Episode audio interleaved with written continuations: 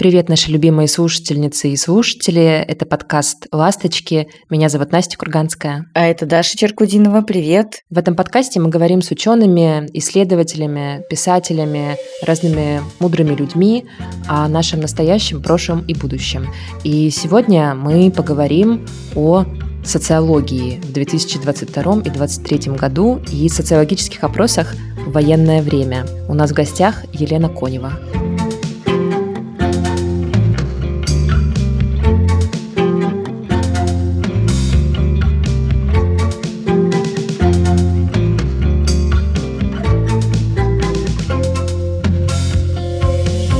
Поговорим с Еленой об исследованиях, которые она проводит вместе с группами независимых исследователей среди жителей России. И почему мы говорим об этом именно с Еленой? Потому что она исследовательница с более чем 30-летним стажем. Она вообще стояла у истоков создания российской социологии, очень долгое время работала в ВЦИОМе, еще с конца 80-х годов, а затем сама основала компанию Комкон. Вы наверняка слышали про нее, если занимались маркетингом или работали в медиа. Это та самая служба Комкон, которая считала доли просмотров телевидения, прослушивания радио и так далее. Иногда они звонили нам по телефону, спрашивали, включен ли у вас сейчас телевизор. А сейчас Елена делает проект Extreme Scan, про который она сегодня расскажет, и исследует общество Украины, России и Белоруссии. Мы сегодня поговорим про россиян, которые живут в России. Если вам понравится этот разговор, поддержите нас, пожалуйста, на сервисе Boosty, который принимает российские карты, или на сервисе Patreon, который принимает донаты с карт иностранных. Еще можно подписаться на бонусные выпуски подкаста «Норм», который вы, возможно, тоже слушаете или слушали когда-либо, и поддержать нас таким образом тоже. Мы будем очень-очень благодарны вашей поддержке, потому что в подкаст «Ласточки» мы не ставим рекламу, чтобы быть здесь честными, не цензурировать себя и так далее. Слушайте, пожалуйста, наш разговор с Еленой и пишите в комментарии, как он вам. Меня зовут Елена Конева, я основатель и исследователь агентства «ExtremeScan», созданного сразу после войны, и одновременно я являюсь researcher ом, аналитиком группы «Хроники». И, собственно, сегодня в этой ипостаси я здесь буду выступать. Вы занимаетесь независимыми социологическими исследованиями. Сейчас вы в группе «ExtremeScan и Хроники» ими занимаетесь. Расскажите, пожалуйста, для наших слушателей, как появились вот эти независимые социологические группы исследователей, что вы изучаете, кого вы изучаете и почему мы можем вашим исследованиям доверять. Как только началась война, я думаю, что практически сказать, у всех исследователей, социологов и тех, кто занимается изучением общественного мнения, возникло понимание и желание как-то в этом участвовать, потому что понятно, что Россия, как Украина, вступила в какую-то очень важную новую историческую фазу и совершенно неизвестную, и поэтому исследования в своей как бы, ценности только возросли. И еще одним важным мотивом начинать какие-либо инициативы было понимание, что это, безусловно, событие политическое, и поэтому оставить как бы общественность только с политическими исследователями, то, собственно, у нас государственные институты являются всегда как бы политическими институтами по изучению общественного мнения в ЦОМ и Фонд общественное мнение. Поэтому, конечно, было очень важно на всякий случай, который, конечно же, реализуется, иметь независимые данные. Угу. Ну и, конечно, очень важен был такой компонент, как, собственно, такая психотерапия для себя – потому что не участвовать в этих событиях просто невозможно. Важно было в это включиться, и, конечно, лучше всего было включаться на базе своей профессиональной деятельности, потому что это как бы, наиболее эффективно. И вот, собственно, движимые такой мотивацией одновременно как бы с разных, можно сказать, сторон к этой цели начали двигаться разные исследовательские группы. Я знаю, что их было несколько. Ну, собственно, вот я с ними потом впоследствии уже в процессе исследований регулярно взаимодействовала много региональных центров, которые попытались тут же начинать как бы какие-то исследования. Два вопроса вот у меня появилось. Первый вопрос про вас и ваших коллег. Кто эти люди? Я правильно понимаю, что это многие, как и вы, люди, которые раньше работали в тех организациях, которые сейчас являются иностранными агентами или там какими-то еще разными запрещенными организациями, или это какие-то новые люди? Много ли вас? Хороший вопрос, да, я готова на него ответить. Я вот думаю, что люди, с которыми конкретно я сотрудничаю, прям конкретно вот как бы в процессе работы, это примерно там 10-12 человек. Угу. В основном как бы это социологи, психологи. Но лаборатория публичной социологии известна, там работают и антропологи, и психологи. В нашей группе есть люди, которые возглавляют или работают как исследователи в региональных исследовательских компаниях. Угу. То есть это, как бы сказать, их профиль. У нас очень важная составляющая является, собственно, проведение полей Поля – это когда интервьюеры в том или ином виде, у нас преимущественно в виде телефонных опросов, разговаривают с респондентами и фиксируют как бы эти ответы. Это просто бесценное сотрудничество, потому что ну, как бы, вообще говоря, это как бы основа того, что мы делаем. Да. В России много колл-центров. С началом войны были созданы новые такие группы, причем они так устроены, такая у них как бы логистика, что они работают на дому. То есть есть, собственно, колл-центры такие классические, где сидят операторы и опрашивают. Как бы есть операторы, которые опрашивают на дому. Такая вот как бы сеть. То есть это ну, как бы гибридная организация. Угу. И вот, собственно, так это и происходит. Ага. Мы, конечно же, уверены в том, что то, что мы делаем, не является является незаконным даже в рамках тех новых законов, которые таким шквалом были приняты с начала войны, потому что мы задаем вопросы, мы не заинтересованы влиять на людей, мы не занимаемся формирующими опросами, и то, что мы публикуем, как бы единственное, может быть, такое, к чему можно к нам придраться, это, вероятно, наша интерпретация. Но Открытыми писателями, интерпретаторами являются люди, которые находятся вне России, или если они находятся в России, то они интерпретируют, собственно, в таком ключе по таким темам, которые не являются предметом какого-то особенного интереса. Поэтому вот как бы у нас вот устроено так. Это очень гибкая, обновляемая система отношений. А вот, хотя я очень рада, что, собственно, все те, с кем я начинала сотрудничать в начале 22 года, мы с ними со всеми продолжаем сотрудничать. Кто-то за это время успел уехать там, поступить в какие-то западные университеты, докторантуры, и, собственно, уехали. Да. Но кто-то остается там, и, в общем, пока эта система вполне как бы надежна. Да, поняла. И второй вопрос. Вот э, в нашем, так скажем, пузыре есть такая распространенная мысль, которая транслируется из разных медиа и из разных блогов и вообще разными уважаемыми людьми, что социология в военное время – это не то, чему можно доверять. Но я знаю, что у вас совершенно другая противоположная точка зрения, и, ну, естественно, потому что вы работаете и проводите исследования.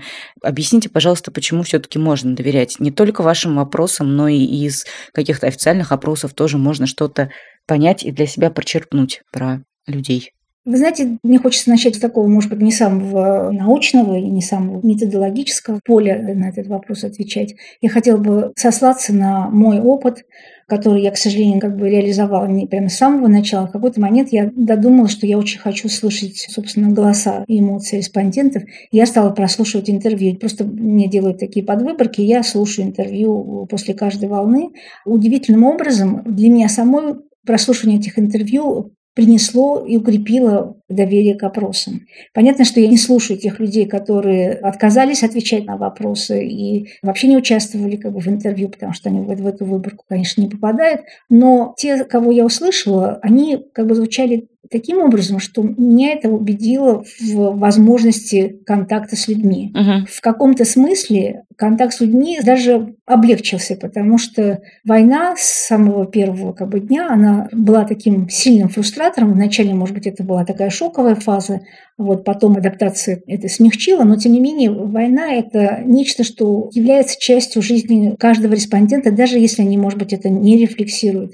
А возможности поговорить про это на самом деле не так много, особенно у тех, кто войну не поддерживает. Но даже у тех, кто поддерживает номинально, возможности свободно, открыто как бы про это говорить не так уж много. Вообще хотя бы как-то поговорить. Uh-huh. То есть звонок наших интервьюеров и приглашение к такому разговору для людей, а вот я это чувствую, является просто какой-то вот такой канализацией своих эмоций и возможностью высказаться. Поэтому очень важно, например, проводить анализ, который, к сожалению, пока мы не смогли организовать такой как бы, регулярный анализ вот этих вот пар данных, когда кроме прямого ответа на вопрос есть еще много другого, есть эмоции, люди эмоциональные, некоторые люди абсолютно как бы нейтральные, а некоторые люди находятся в какой-то такой состоянии меланхолии, они просто отвечают почти машинально, но как бы ну, очень много людей отвечают эмоционально, uh-huh. и, конечно же, эти эмоции являются яркими, и я очень сожалею, что количественное исследование в нынешнем классическом формате, оно не позволяет как бы это фиксировать, но технически как бы это невозможно. Но когда слушаешь, конечно же, очень многое понимаешь. Я эту историю рассказывала, наверное, уже раз пять за время войны. Она была в одном из первых наших опросов, когда женщина, завершив интервью в качестве респондента, отвечая бодро в поддержку Путина. Кстати говоря, про Путина мы практически не спрашивали угу. на протяжении этих почти двух лет. Поддержку военной операции, все как бы наверху знают, что они делают и так далее. То есть ее можно было бы смело записать в таких активных сторонников войны.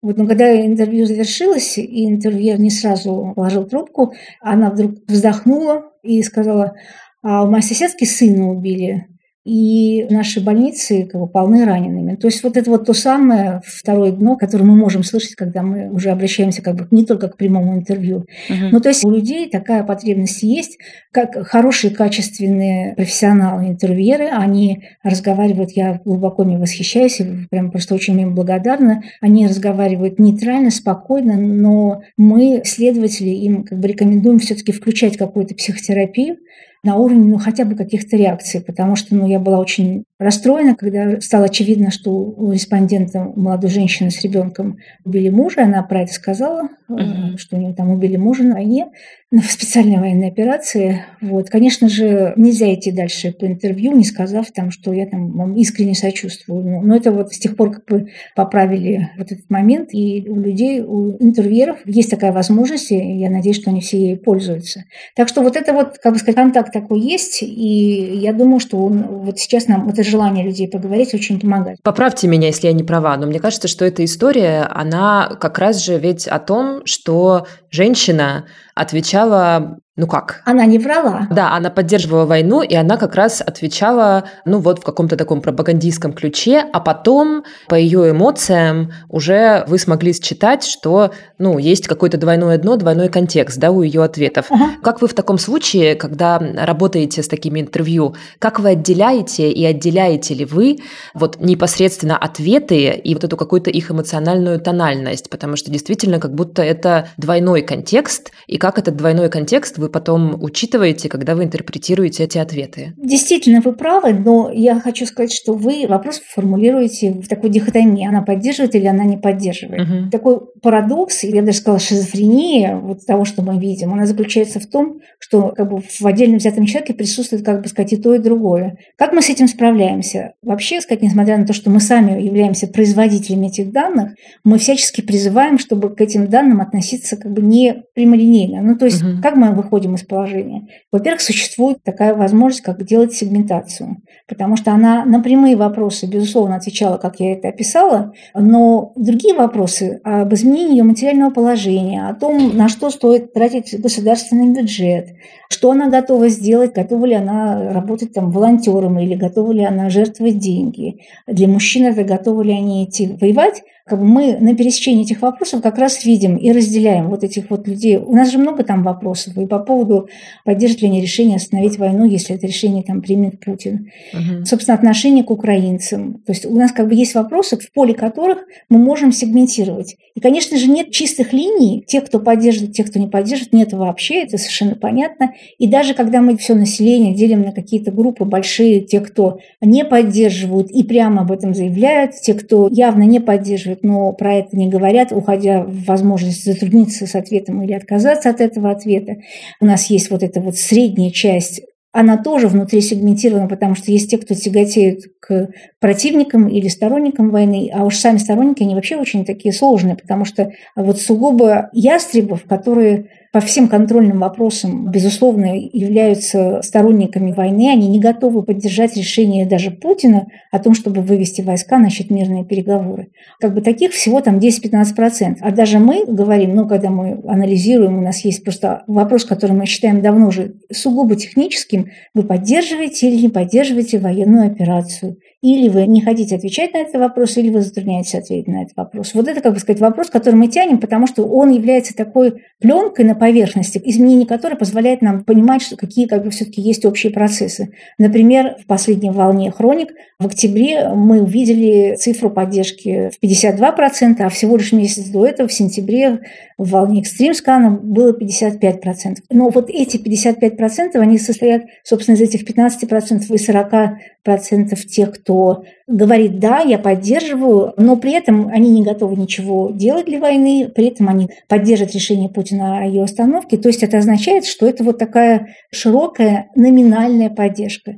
Конечно же, фактор социальной желательности и опасений работает, но он гораздо слабее, чем мы могли себе это просто представить. Поэтому мы спрашиваем, например, там про эмоции, потому что, конечно же, люди, которые испытывают негативные эмоции, у которых их материальное положение как бы ухудшилось, у кого кто-то из близких находится на этой специальной военной операции. Просто вот по этому такому сложному набору вопросов мы моделируем, как бы, собственно, состояние этого человека. И меня, по крайней мере, нисколько не смущает вот эти как бы, пары данных, потому что они работают, кстати говоря, как в одну сторону, как бы так и в другую сторону. Угу. И именно поэтому, чем дальше, тем больше мы понимаем, что нам анализировать, выдавать действительно как бы, какую-то серьезную аналитику, не просто таблицы с цифрами, возможно, только опираясь, безусловно, еще, например, и на качественные исследования. Я вот очень рада, что сейчас у нас есть такой совместный проект. Я очень рада, что уже наша коалиция ширится, и в том числе на конкретных примерах исследовательских. Вот мы сделали качественное исследование в восьми городах,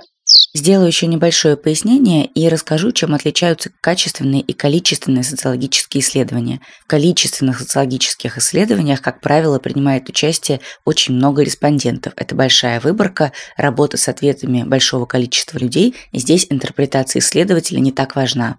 А качественные исследования, здесь может быть выборка не такая большая, не так много людей отвечает на вопросы интервьюеров и социологов, которые занимаются этим исследованием. Но очень важно, как именно социологи трактуют эти ответы который является совместным проектом «Хроник», «Экстримскана» и лаборатории публичной социологии. И с нами еще сотрудничают качественные исследователи вне лаборатории, то есть мы будем как бы на это смотреть со всех сторон. И когда мы видим очень радостное для нас, как исследователи, совпадение всех вот этих вот тенденций, которые мы получаем в количественных исследованиях и в качественных исследованиях, ну, просто на удивление. То есть мы, мы просто можем брать и качественными исследованиями прямо иллюстрировать то, что мы получаем как бы в цифрах. Это очень хороший признак, что мы все-таки с разных сторон подходим к одному и тому же. И кроме этого, вообще говоря, реально мы не можем сотворить слепок реальности. Мы строим как бы определенные модели, мы к ней приближаемся. Очень хороший как бы такой прием – это смотреть на тренды, да, на какие-то тенденции. Вот вчера, вот что такое там, не знаю,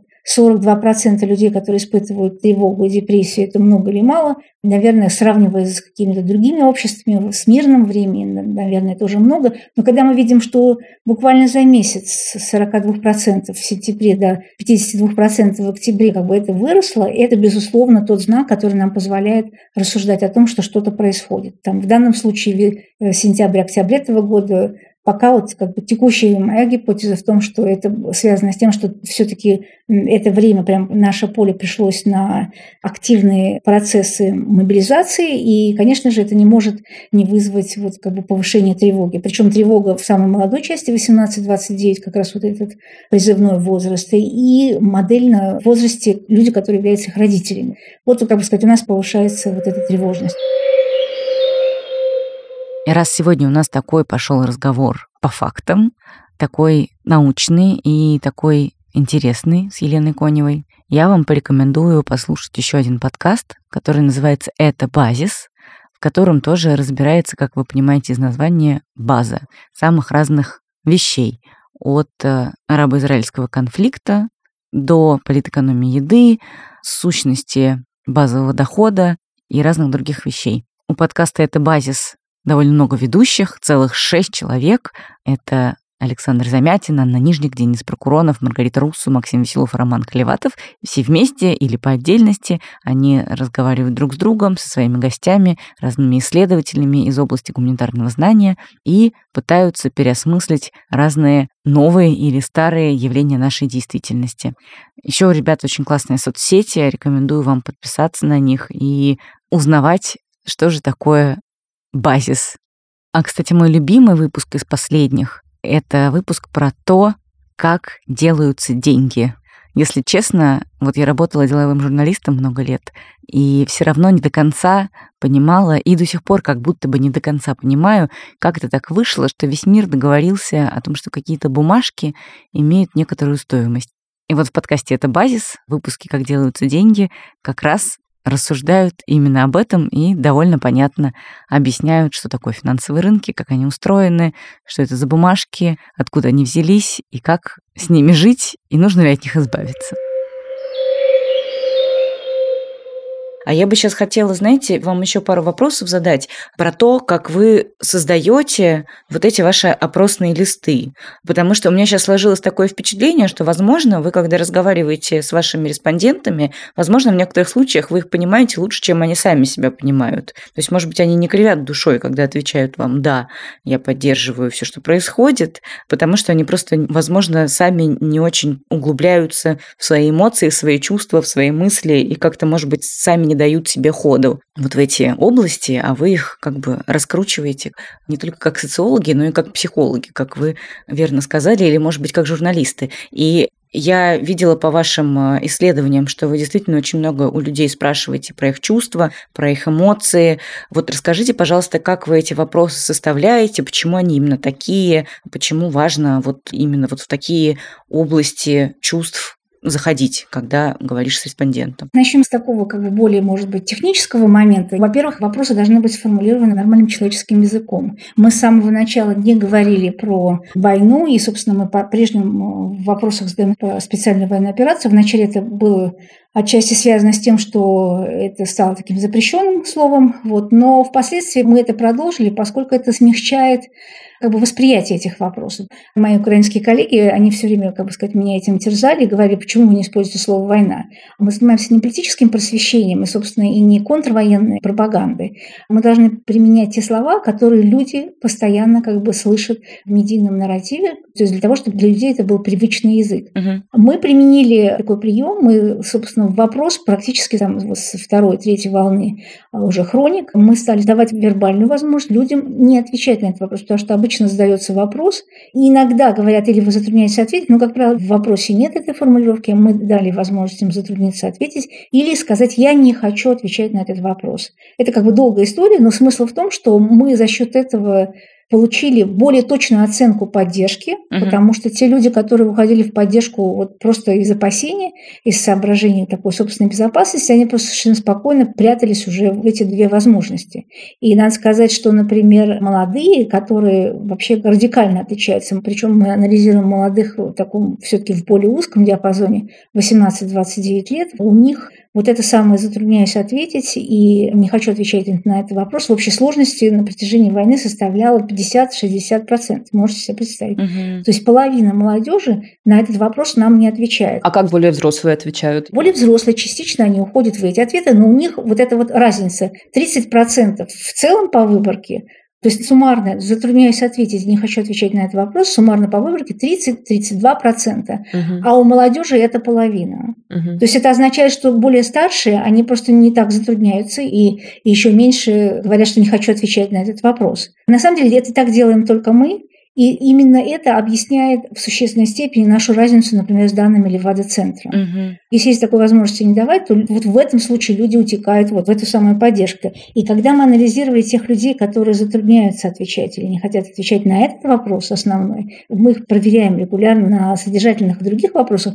мы видим, что это вот та зона, та ниша, куда у нас уходят те, кто войну не поддерживают, но не хотят на этот вопрос отвечать совершенно конкретно. Поэтому вот это вот один из приемов. То есть все остальные вопросы вопроса мы формулируем ну, как бы таким вот максимально, по возможности, нейтральным образом, чтобы по вопросу нельзя было понять, как человеку отвечать, условно говоря, правильно. Угу. Вот, например, вопрос довольно интересный с этой точки зрения, это вопрос о поддержке перехода к мирным переговорам. Этот вопрос задают многие, не знаю, наверное, все исследователи в той или иной формулировке задают, но они все, как бы сказать, именно об этом и спрашивают. То есть поддерживаете вы переход к мирным переговорам или поддерживаете ли вы переговоры мирные в разных вариациях? Извините, пожалуйста, уточню, все исследователи вы имеете в виду и вот официальные тоже ФОМ? Да, и они тоже тоже. И иногда я открываю сайт ВЦИОМа или сайт ФОМа. Они, конечно, просто как бы такое слово хочется применить стерильное. То есть они очень мало публикуют, на самом деле, глубоких данных.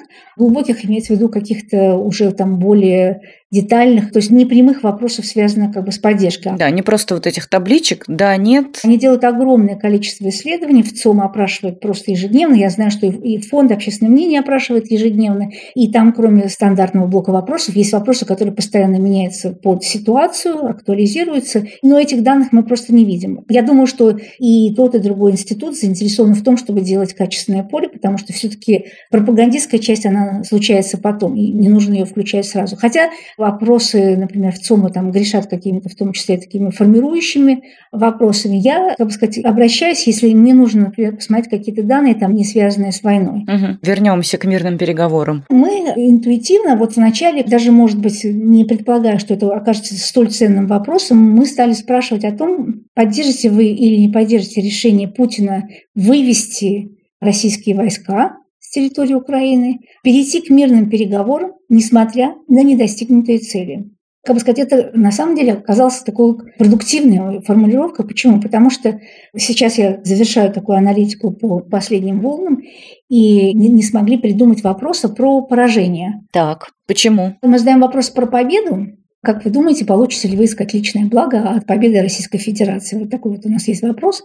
И большая часть людей, 56%, 54%, мы несколько раз этот вопрос повторяли, говорят о том, что не принесет. Личного блага они не, как бы не ожидают. Те, кто отвечают, это около 35%, вот они уже, как бы сказать, в открытом вопросе рассказывают, какое личное благо они как бы ожидают. Uh-huh. Вот, то есть с победой нормально, потому что победа это вообще как бы приветствуется. А спросить, какие вы последствия ожидаете как бы от поражения, вот как бы вот вопрос про поддержку или не поддержку, как бы он нормальный. Вопрос про поражение, он уже как бы является действительно как бы сложным, и пилотаж показал, что люди как бы на эту тему не готовы рассказать. Наверное, даже думать не готовы, да. Они просто этого не понимают. Вообще вот самый главный такой файндингс для меня, самый главный вот этот инсайт, это то, что у людей очень смутное представление о победе и очень смутное представление о поражении. Но вот этот вопрос, поддержите, не поддержите решение Путина, угу. это и есть вопрос про поражение, потому что мы имеем следующие компоненты. Первый – это вывод войск с территории Украины.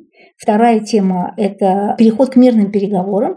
И третье – не достигнув поставленных целей. То есть это и есть такая мягкая, ну, доступная для людей формула поражения. То есть мы ничего не достигли, отозвали и перешли к мирным переговорам. Собственно, это как бы это квинтэссенция поражения. Uh-huh. И вот это, как бы сказать, очень интересно, потому что соотношение какое у нас, вот последнее, если говорить там, начиная с весны 23 года, у нас соотношение примерно 40 на 40, 40% поддержит решение Путина, и 40% как бы не поддержит решение Путина. И интерпретация здесь надо делать сложно, иначе, как сказать, непонятно, как к этому вопросу относиться. Когда мы говорим про 40% тех, кто поддерживает продолжение войны, на поверхностный взгляд покажется, что это вот люди, которые хотят войну, угу. хотят идти там до Киева, как некоторые наши коллеги задают вопрос. Вот приказ Путина идти до Киева, поддержите или нет. Как бы. Но на самом деле это как бы не так, потому что 55% россиян уверены в том, что если отвести войска, то украинцы обязательно придут на нашу территорию. Ага. В приграничных районах это уже 70%. У них как бы реально там война идет, они гораздо больше в нее вовлечены, они общаются со своими родственниками, бывшими друзьями через границу, они понимают, что там как бы очень высокий накал негативных эмоций, даже ненависти, и поэтому они уверены в том, что украинцы обязательно придут на территорию России. И поэтому вот эти 40% людей, которые говорят о том, что они не поддержат такое решение, они состоят из тех, кто, во-первых, естественным и правильным образом задает вопрос, а зачем тогда все это нужно было? Uh-huh. Зачем нужны были как бы эти жертвы? То есть вот такой реваншистский компонент, он, безусловно, как бы присутствует. Но там же есть такая мотивация, причем она может быть у одних этих же людей, как страх и желание отодвинуть линию соприкосновения. Там есть такие голоса, которые говорят, вот вы же не указываете вывести войска с территории, а вот как там, со всей территории, а как насчет Крыма? Крым – это вообще полная как бы, засада. Поэтому мы пилотируем обязательно анкету. Да. Угу. А что такое пилотаж? А пилотаж – это когда мы запускаем опрос на 10, 15, иногда там 20 респондентах, и, собственно, это записывается, и мы слушаем, как вопросы работают работает, в какой последовательности и так далее. Вот, это просто обязательный этап, который нам показывает, как работает анкета. После этого анкета ну, довольно регулярно, когда мы ее корректируем. Потому что люди как-то там тем или иным образом реагируют на вопросы, и мы видим, как это будет работать на большой выборке.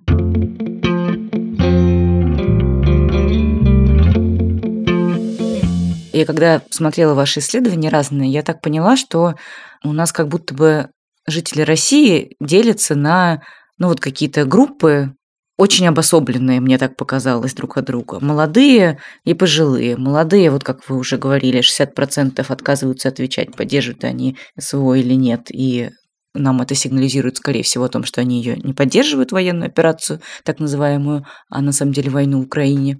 Есть пожилые люди, которые скорее поддерживают. Есть люди с высшим образованием, которые там считают что-то одно, а есть другие, которые считают что-то другое. Как вы видите вот эти группы большие людей, их взаимодействие, взаимопонимание? Вообще у них есть какие-то общие места, в которых они могут договариваться и в которых они думают одинаково? Или это мы вот действительно на каких-то разных языках разговариваем с нашими согражданами? Я отвечу на этот вопрос. Я еще просто хотела сказать, вы спросили про эмоции и почему мы про это спрашиваем. Угу. Для нас это очень важный вопрос, который как раз позволяет выйти за пределы вот этих ограничений количественных исследований. Вот я приведу яркий пример, жалко будет, если я его не вспомнила бы. Это пример из исследований, которые мы проводили не сразу, мы не стали делать сразу по горячим следам внутри этого Пригожинского мятежа, мы спросили спустя какое-то время, когда нам хотелось, чтобы люди уже имели не только собственные какие-то эмоции, но еще усвоили и пропаганду, и, собственно, какой как бы итоговый результат. Угу. И что там было очень интересно, то, что там у нас был вопрос про эмоции, которые люди испытывали вот к этому мятежу, к этому маршу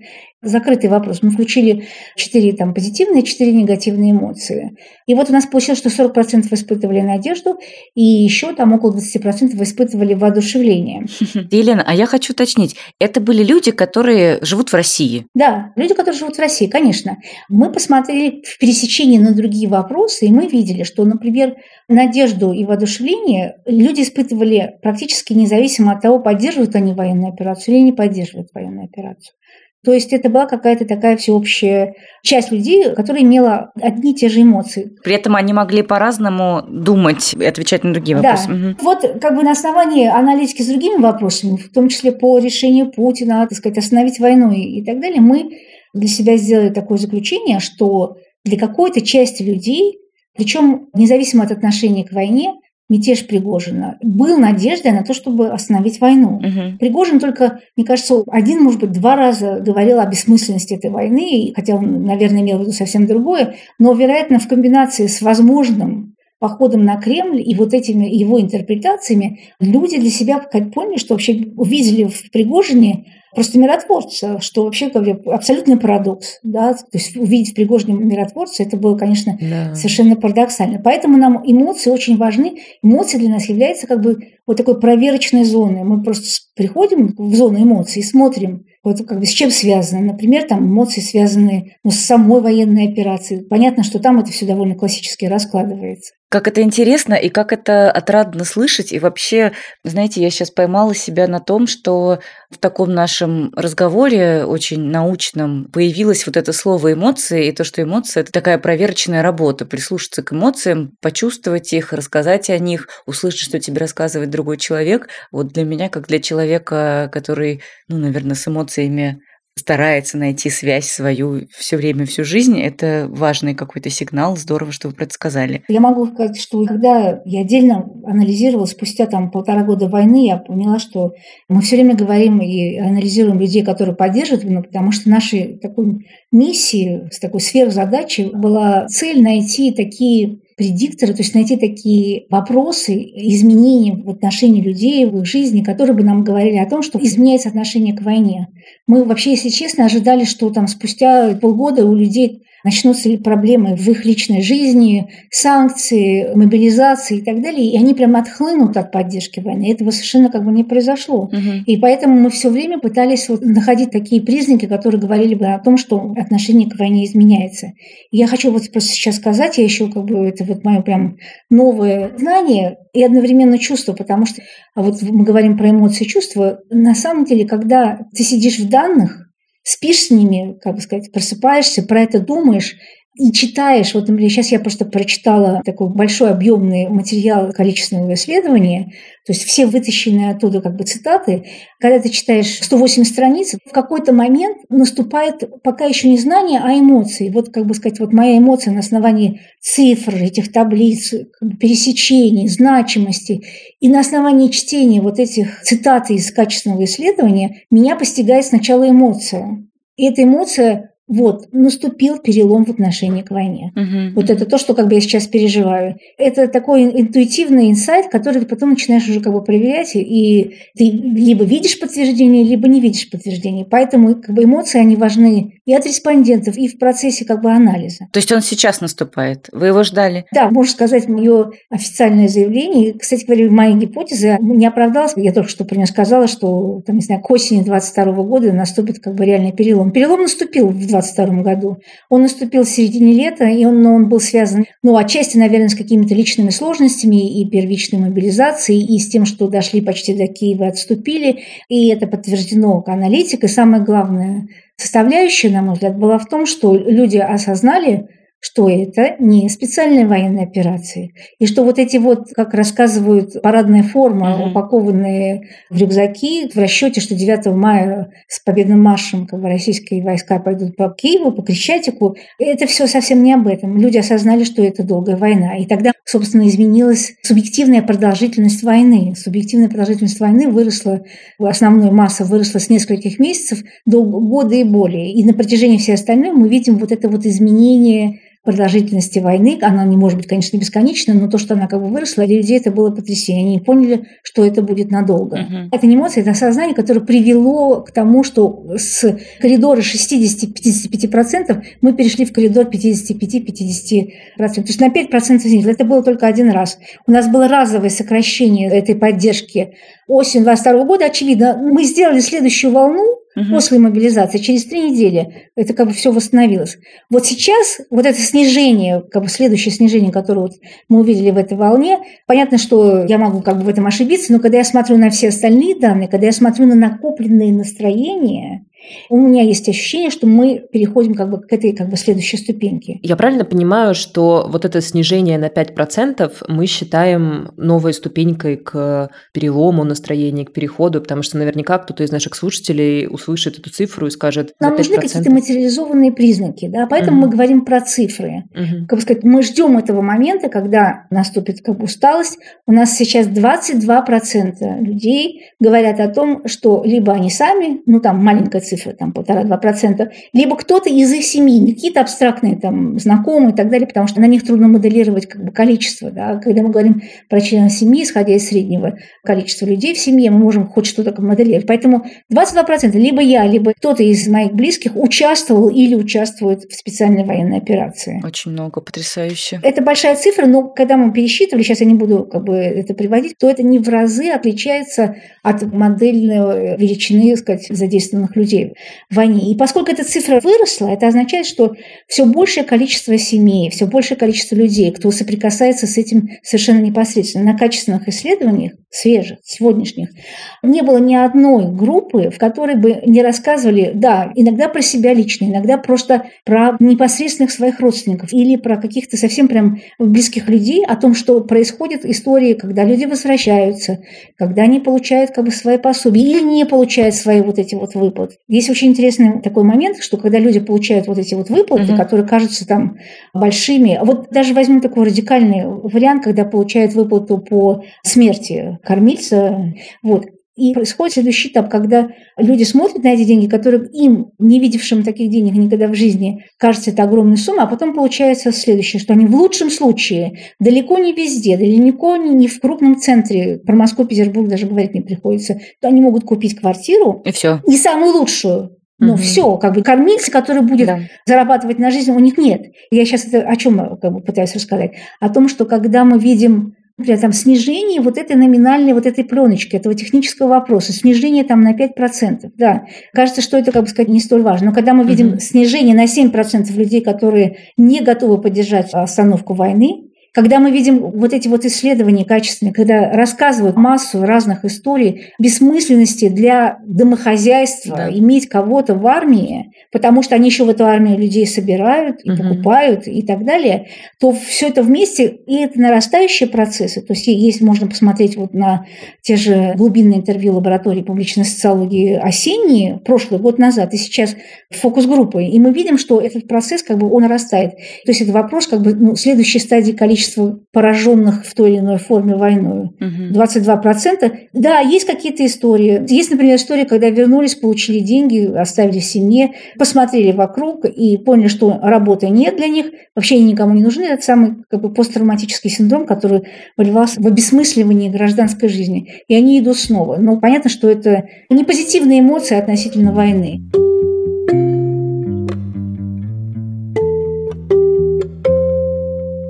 Хочу отдельно отметить сейчас, как меня задели сейчас две вещи, которые вы сказали про 22% людей, которые так или иначе либо сами участвовали, либо их родственники, знакомые участвовали, огромная цифра. И второе, когда вы сказали, что почти дошли до Киева, вот уже какое-то время назад вы это сказали, но я до сих пор сижу и думаю о том, как же это безумно звучит, если честно, все еще. Хотя, казалось бы, уже можно к этому привыкнуть, да? Не, невозможно привыкнуть. Невозможно привыкнуть. Когда я прочитала сейчас вот этот цитатник, как выжимку из еще большего объема, собственно, транскриптов подробного изложения фокус-групп, у меня было чувство вот не собственное, а вот этой вот сопереживательной такой тоски, и такое, как бы сказать, вот просто ощущение бессмысленности. Mm-hmm. Я хотела бы сейчас в этом месте рассказать про то, что реально у нас получается, что вот есть очень важный критерий к вопросу, как мы пытаемся прорваться сквозь вот эти простые слова, которые бессильны в наших исследованиях и так далее. Вот я могу сказать, что очень важным является моментом аналитика именно вот таких данных, потому что когда мы видим, что формальный критерий, вот мы, например, берем и говорим о том, что есть такие индикаторы, которые говорят о благополучии или неблагополучии человека. И таким индикатором является будущее. Угу. Мы видим в исследованиях и косвенно в количественных, и вот в этом качественном исследовании будущее съежилось. То есть они говорят прямым текстом. Раньше я планировала на 3-4 года вперед, а теперь я планирую весь разброс угу. от нескольких дней до полугода. Угу. Вот это, как бы сказать, полгода, это фактически сказать, ну, самая максимальная протяженность, на которую планируют. И здесь вылезает война. Мы в гайде качественного исследования специально его построили так, чтобы про войну у нас речи не шло вначале. Только если респонденты сами начинают про это активно говорить, тогда мы уже можем задать вопросы и об отношении к мобилизации, к потенциальному завершению войны, что они видят в мирных переговорах, какой бы пункт они хотели бы включить в этот договор. Но первые там 10-15 минут, как гейзер, в эта война сразу прорывается. Да? То есть мы видим то там, то там начинается упоминание войны респондентами. Мы вопросы вам не задавали, люди сами как бы про это говорят. И вот будущее – это именно та тема, на которой как бы очень хорошо все это видно. То есть будущее скукожилось. Вот есть у нас вопрос в качественном исследовании, когда мы спрашиваем, давайте поговорим о предстоящих важных там событий там, для страны, для вас там, в ближайшие полгода. Угу. Говорим мы, ожидая, сказать, собственно, как люди, например, часто будут называть выборы президента. Да. В основном на группах про выборы вспомнят только если модератор сам про это сказал. А вот вы знаете, вот вы помните, у нас выборы в марте будут. Выборы не являются вообще никаким значимым событием. Я не хочу говорить там тривиальные вещи, что все знают, что и так кого-то выберут. Просто выборы вытеснены. Кстати говоря, еще важно сказать, что сейчас у нас стадия, по моей, как бы сказать, классификации, это уже шестая стадия. Перед этим была стадия погружения, примерно с начала года, как бы, а вот примерно с середины этого лета мы имеем стадию вытеснения. Угу. Это как стадия переживания горя? Нет, это как стадия восприятия войны. А. Нет, далеко не все люди успели пережить горе, какой-то эмпатии к украинцам нет вообще, разве что там к соседям, потому что убили сына и так далее. Нет, я вот об этом тоже как иногда пытаюсь вот через моих как бы, коллег передать это э, интервью, чтобы они понимали, что когда они звонят людям и спрашивают про специальную военную операцию и задают какие-то вопросы, в 30% случаев они имеют дело с людьми, которые живут такой жизнью, они занимаются выживанием. Угу. Что вот эта вот война для них является абсолютной абстракцией, про которую они даже думать не хотят, потому что у них нет на это никакого э, душевного ресурса. Да. Они заняты чем-то другим. Тогда я говорила про 30%, а сейчас это как бы для гораздо большего процента людей. Война вытеснена. В каких-то случаях это симптом благополучия, того, что как бы вот ожидали, был шок. Вот первая стадия была шоковая, закупались и так далее, ожидали каких-то страшных экономических потрясений. Эти экономические потрясения, как говорят наши экономисты, они не наступили. То есть импортозамещение – оно так или иначе в том или ином виде сработало. Сейчас опять-таки говорю там про такую широкую Россию, не про столицы. Угу. В столицах то же самое. То есть что-то произошло, не знаю, там. Что-то случилось, как у нас говорят, да. Ну, стало все дороже. Но это все как бы незначимо. То есть наступило такое вытеснение ага. по причине того, что как бы это первое, потому что это не нужно учитывать в твоей ежедневной жизни. Я не говорю про мобилизацию. Но мобилизация, опять-таки, а, касается все-таки не всех, и б, люди удивительно как-то психотерапевтически это упаковали в какие-то свои рационализации, что я там не прохожу и так далее. Но меня очень сейчас э, просто задело то, что вы сказали, что это могут быть как люди очень бедные, которые занимаются выживанием, или просто там ограниченные в ресурсе, может быть. Так не... и люди благополучные. Так и люди очень благополучные, да. да. Люди просто это вытесняют по двум причинам. Потому что это не влияет на их жизнь, угу. или потому что это вот классика, так сказать, как бы, собственно, психологии, вытесняется то, что очень тяжело тяжело воспринимать. То есть здесь есть как бы и эта составляющая, и эта составляющая. И я думаю, что даже для благополучных людей, конечно же, это не лучшая страна. Как бы есть очень мало людей, которые являются такими полными бенефициарами войны. Такие есть. Вы уверены, что их мало? Потому что, опять же... Бенефициаров? Да. Нет, их много. Их много. Их много. Когда я говорю про бенефициаров, ну, в первую очередь, естественно, мы все-таки опираемся на простую материальную жизнь, но у нас за счет оборонной промышленности обслуживающей у нас создано много рабочих мест. Угу. И у нас 15-18% это люди, которые сменили работу на лучше или открыли собственный бизнес, или получили работу, потому что они ее как бы искали. То есть у нас есть практически столько же, кто работу потеряли, но у нас есть те, кто работу приобрели. Угу. Потом у нас есть еще целый большой контингент, у кого появились какие-то выплаты, да. появился контингент семей военнослужащих, те, кто как бы где-то там на фронте, а их семьи получают как бы эти деньги, которых раньше им не снились. Вот неизбежность войны больше 50%, то есть война была неизбежной.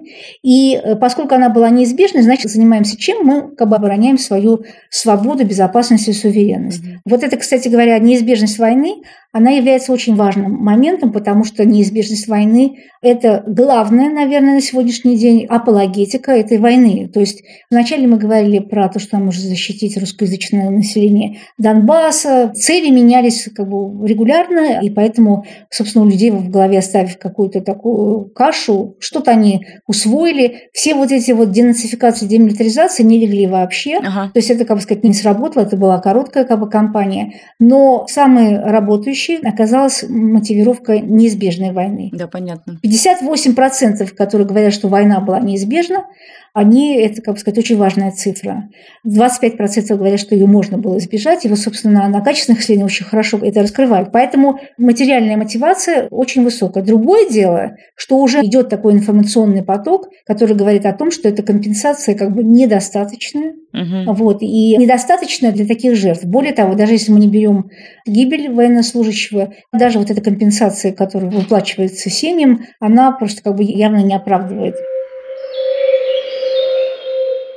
Елена, последний вопрос у меня к вам как раз связанный с э, тем, про что вы говорили, про то, что вы чувствуете, что сейчас есть перелом, про то, что люди поняли, что компенсация не такая уж большая, хотя сначала сказалось, что это хорошие деньги и как бы нужно их идти и зарабатывать, про то, что все больше и больше людей так или иначе с войной соприкасаются и видят, что это действительно какая-то долгая и сложная история, а не просто какая-то легкая прогулка с материальным бонусом.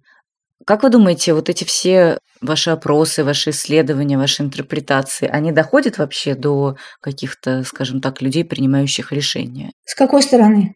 Ну, то есть, как бы мы подразумеваем, доходят ли такие исследования, такая аналитика до Кремля? Да. Или до кого? Ну, до администрации президента какой-нибудь. Я думаю, что, безусловно, за всеми нашими исследованиями, не только нашими, но всеми возможностями, которые выходят, мне все время хочется сказать, что их много, но на самом деле так по факту публичных их не очень много. Угу.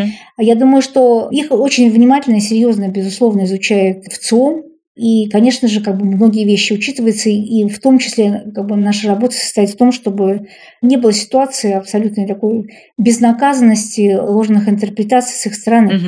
Я думаю, что если до этого, может быть, до войны был такой интерес, который действительно там вот помогал калибровать какие-то пропагандистские кампании, какие-то принятия каких-то решений, угу. сейчас, как бы сказать, это по большому счету не очень важно по двум причинам. Во-первых, потому что нет ситуации внутренней, как бы сжатой пружины и готовности к какому-то социальному взрыву, недовольству и каким-то массовым протестам. Хотя протестные настроения, они тоже ощущаются. И вот в качественном исследовании люди не говорят там про себя и про свои настроения, они вот как бы так тонко, проективно говорят там про каких-то своих друзей, что там, безусловно, нарастает негатив, разочарование, желание как бы что-либо, сказать, изменить и прочее. Угу. Но вместе с тем, сказать, у всех, и у сторонников войны, и Путина, и у противников есть убежденность в том, что как бы реально ничего как бы сделать нельзя. Ну, то есть такое суждение женщины, что да, я поддерживаю Путина, но, наверное, проголосовать не пойду, все равно, во-первых, за него там все сколько надо проголосуют, а во-вторых, что не проголосуют, то дорисуют. Угу. Вот, поэтому угрозы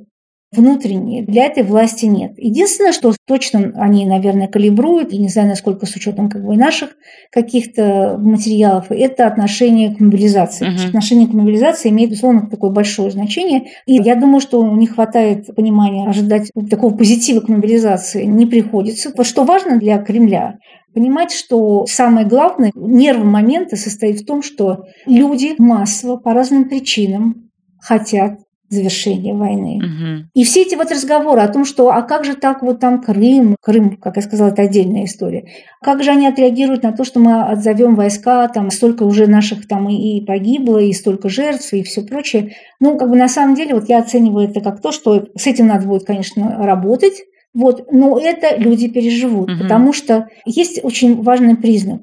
Когда мы пытаемся проанализировать позитивные последствия победы, и когда мы говорим о последствиях вывода войск, то есть поражение, вот эти последствия в той части людей, которые отвечают, потому что ну, большая часть, просто больше половины людей и на то и на другое говорят, что ничего не изменится. Угу. Вот они просто настолько не верят. Но те, кто говорят, что что-то изменится, угу. они это удивительно. То есть и в том, и в другом случае и победа, и поражение позитивные последствия поражения. И это возвращение страны к довоенному статусу. Угу. То есть личное благо – это все вернутся, мы успокоимся и так далее. Поразительно. То есть не мировое господство, не воцарение там каких-нибудь наших вот этих… Про мировое господство не шло речи вообще на протяжении всей войны. Вообще ну этого не было. То есть негативные последствия говорят о том, что да, Россия испытает… Причем так интересно, когда мы задаем вопрос про личное благо – 50 с лишним процентов говорят, никакого личного блага не, не будет от этой победы. Угу. А еще 35, две трети говорят о позитивных последствиях вывода войск о позитивных последствиях, напоминаю, поражения, uh-huh, uh-huh. что как в этом случае все вернется на круги своя, экономика начнет восстанавливаться, мы будем выплачивать репарации, это тяжело, но как бы это все равно придется делать. Главное, чтобы этот кошмар завершился. Те, кто говорят о личном положительном влиянии, они говорят не про личное, они начинают говорить про победу, что если будет победа, то как бы, мы самоутвердимся, докажем всем, что мы являемся силой, мы наведем порядок там в Украине и так далее. Но таких ничтожно мало. Их на самом деле вот от, от общей выборки всего там примерно там 5-7%. Угу. Все остальные, кто отвечает на вопрос про победу, они говорят, победа – это чтобы кончилась война. Да. Никаких иллюзий нет, что Путин заинтересован только в затягивании войны, вот этого мы точно ждем, но кроме Путина там есть какие-то другие люди. Вот эти другие люди должны осознать, что это желание настолько сильное, массовое, сознательное и подсознательное, что со всеми остальными проблемами, с этими 10% ястребов совершенно нормально можно справиться. Не говоря уже о том, что у нас как бы российское общество настолько готово слушать ага. и, и верить, что в комбинации с миром это будут просто очень несложно. Это очень небольшая, очень несложная публичная пропаганда того, что наступил мир, и это то, что являлось нашей целью. Поразительно. То есть э, в итоге я делаю вывод такой, что люди воспринимают всю вот эту ситуацию с войной, вот эти два года, как просто какой-то морок, который налетел на нашу страну абсолютно неизбежно, но при этом скорее бы он закончился, и мы вернулись обратно в 2000, ну даже какой-то, видимо, 19 год, до ковида, до всего. До всего, да, абсолютно, абсолютно. Звучит как сказка. Звучит грустно, если честно честно. Вот видите, у нас разное восприятие. Вот для меня это звучит прекрасно по той причине, А для меня, кстати, это... тоже скорее хорошо, да. Для меня это означает, что несмотря на всю пропаганду, несмотря на всю изначальную такую, может быть, там, психологию, национальный характер, историю, там можно всего там много чего привести, несмотря на все это, все-таки вот этот вот ну, нормальный там здравый смысл Мгм. и материальная жизнь семьи, материальная не только в смысле денег, а в смысле там личных потерь, неудобств, расставания с близкими и так далее, это все-таки доминирующее восприятие. Мгм. И именно на нем, то есть если будет такая политическая воля, вот это достаточная основа для того, чтобы ну, как бы избежать каких-то там социальных потрясений. Любые потрясения, которые могут быть перевороты военные, там все что угодно, это все осуществляется просто в такой узкой части вот, россиян, Мгм. что как бы совершенно бессмысленно как бы заботиться об их общественном мнении. Они это делают или сделают вопреки там всему. А люди мир примут, то есть 85% людей можно будет принести мир, изобразив это той или иной степенью, тем или иным вариантом победы. Мгм. Это на самом деле хорошие новости. Да, это хорошие новости. Жаль только, что это все как будто бы все равно как-то неосознаваемо протечет, а вот какой-то действительно такой. Ну вот да, я говорю грустно, потому что это звучит так, как будто бы, ну, рефлексии как будто мало. Нет, рефлексии нет. Рефлексии, знаете, где? Опять-таки, приграничное исследование как бы показывает. Вот мы берем Белгородскую область, проводим там исследования, и всех людей в анализе делим на две части. Одна часть, кто прошел уже как бы через какие-то реальные события, в вашем населенном пункте э, там прилеты, разрушение различных там зданий жилых и так далее. Какие-то реальные вегетарианские, естественно, по сравнению с Украиной, события. Одна и та же область, те, кто через это не проходил, они гораздо ближе по своим взглядам и по уровню поддержки, и по уровню там, неготовности останавливать войны ко всем остальным россиянам. Мгм, А те, кто через это прошел, они уже смотрят на это по-другому. мгм. Когда удалось почувствовать, да. Мгм. Удалось почувствовать, да. Поэтому вот это печальная новость. Осознание, если оно нам вообще нужно, и все равно эти люди не принимают решения, но осознание происходит тогда, когда это касается лично тебя. Мы рассчитывали в начале войны, что там будет информационный прорыв, люди будут смотреть в интернете, что происходит в Украине, как там гибнут дети, и как бы это нет. Это эмпатия в России масса. Опять-таки, когда я говорю про Россию, к большому моему сожалению, я все время сама сваливаюсь в то, что я рассказываю про вот это большое большинство России, потому что у нас есть еще как бы другая Россия, и там, конечно, совершенно другие процессы идут. Другая Россия, вы что имеете в виду? Другая Россия – это те 30 миллионов людей, кто войну не поддерживают. Ага, ну да, это понятно. И внутри них примерно половина тех, кто войну не поддерживает, достаточно радикальный, кто даже в наших опросах говорит, нет, я не поддерживаю специальную военную операцию. Мгм. Там другие процессы совсем сказать. Но победа или там вывод войск в мир, так назовем, завершение войны, это то, что как бы одинаково хотят и те, и другие. Поэтому мы говорим о том, что люди, безусловно, созрели для завершения войны, несмотря на то, что изначально поставленные цели достигнуты не были. Ох, как мы очень надеемся, что скоро так и произойдет. Даш, есть у тебя какой-то вывод после этого интервью? Настя, ты знаешь, выводов много. С одной стороны, они как бы какие-то утешительные, потому что я, честно говоря, рада, что вот эта милитаризация и вот эта вот пропаганда, которая настраивает нас постоянно из телевизора на то, чтобы хватать вилы и бежать там, защищать традиционные ценности и разные другие эфемерные вещи, она как будто бы не работает, и как будто бы у людей, ну вот на уровне подсознания есть какое-то понимание о том, что вообще-то воевать плохо, а не воевать хорошо. И типа здорово, когда ты возделаешь свой сад, дружишь с соседями и никому не выкалываешь глаз вилкой, а наоборот не здорово. Вот такое понимание как будто на каком-то подсознательном уровне существует и прорывается куда-то вовне, скажем так. Но очень расстраивает то, что осознание вот этого всего как бы не происходит. То есть у меня такое ощущение, как будто большинство людей, про которых сегодня говорила Елена, отвечают на вопросы, которые им задают социологи, просто не приходя в сознание. Это странная вещь, и хочется как-то, чтобы это изменилось, если честно.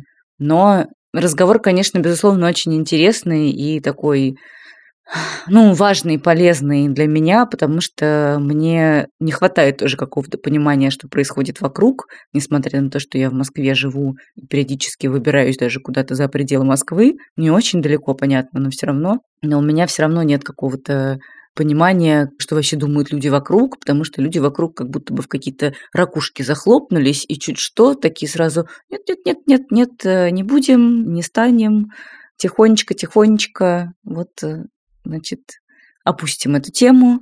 Вот так вот реагируют на какие-то разговоры. Но я и сама, чего греха таить, э, стараюсь лишний раз там в метро даже какие-нибудь чаты со своими друзьями эмигрировавшими не открывать, закрывать ладошкой. Я понимаю, о чем ты говоришь, и у меня были какие-то смешанные чувства, когда я слушала наше интервью, потому что вот знаешь, когда вот хорошее настроение, да, хочется посмотреть с надеждой и с каким-то теплом на то, что проценты поддержки снижаются, на то, что, кажется, наступает новый перелом, да, в сознании, вот все то, о чем говорила Елена нам. Но вот сегодня у меня, например, вот как-то нет сил взять такую тональность тоже, да, и сегодня я вот э, слушаю это и думаю, доколе, да, доколе мы будем вот прятаться вот в этом, когда вот в конце вот это ощущение ощущение морока, которое мы обсуждали, доколе мы будем в нем прятаться и просто ждать, что как-нибудь само все там вернется в довоенное и доковидное время.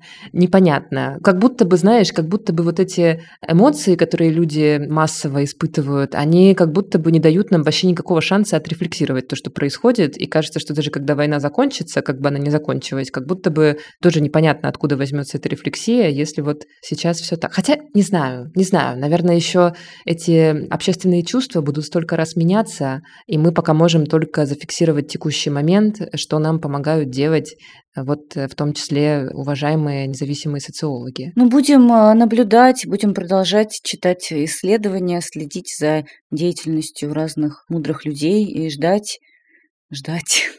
Видите, как я говорю, и ждать когда откроется окно возможностей, вот так вот я скажу. Ну что, спасибо большое, что слушали нас. Напоминаем о том, что нас можно поддержать на Бусти, Патреоне и в Apple подкастах, подписавшись на наши бонусные эпизоды. Пожалуйста, сделайте это, если вы дослушали до конца и вам понравился этот разговор.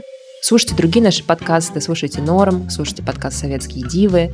Да и все, мы вас любим. Очень-очень. И желаем вам стойкости и присутствия духа. Да, меня зовут Настя Курганская. Меня зовут Даша Черкудинова. Пока-пока, до следующего раза. Пока.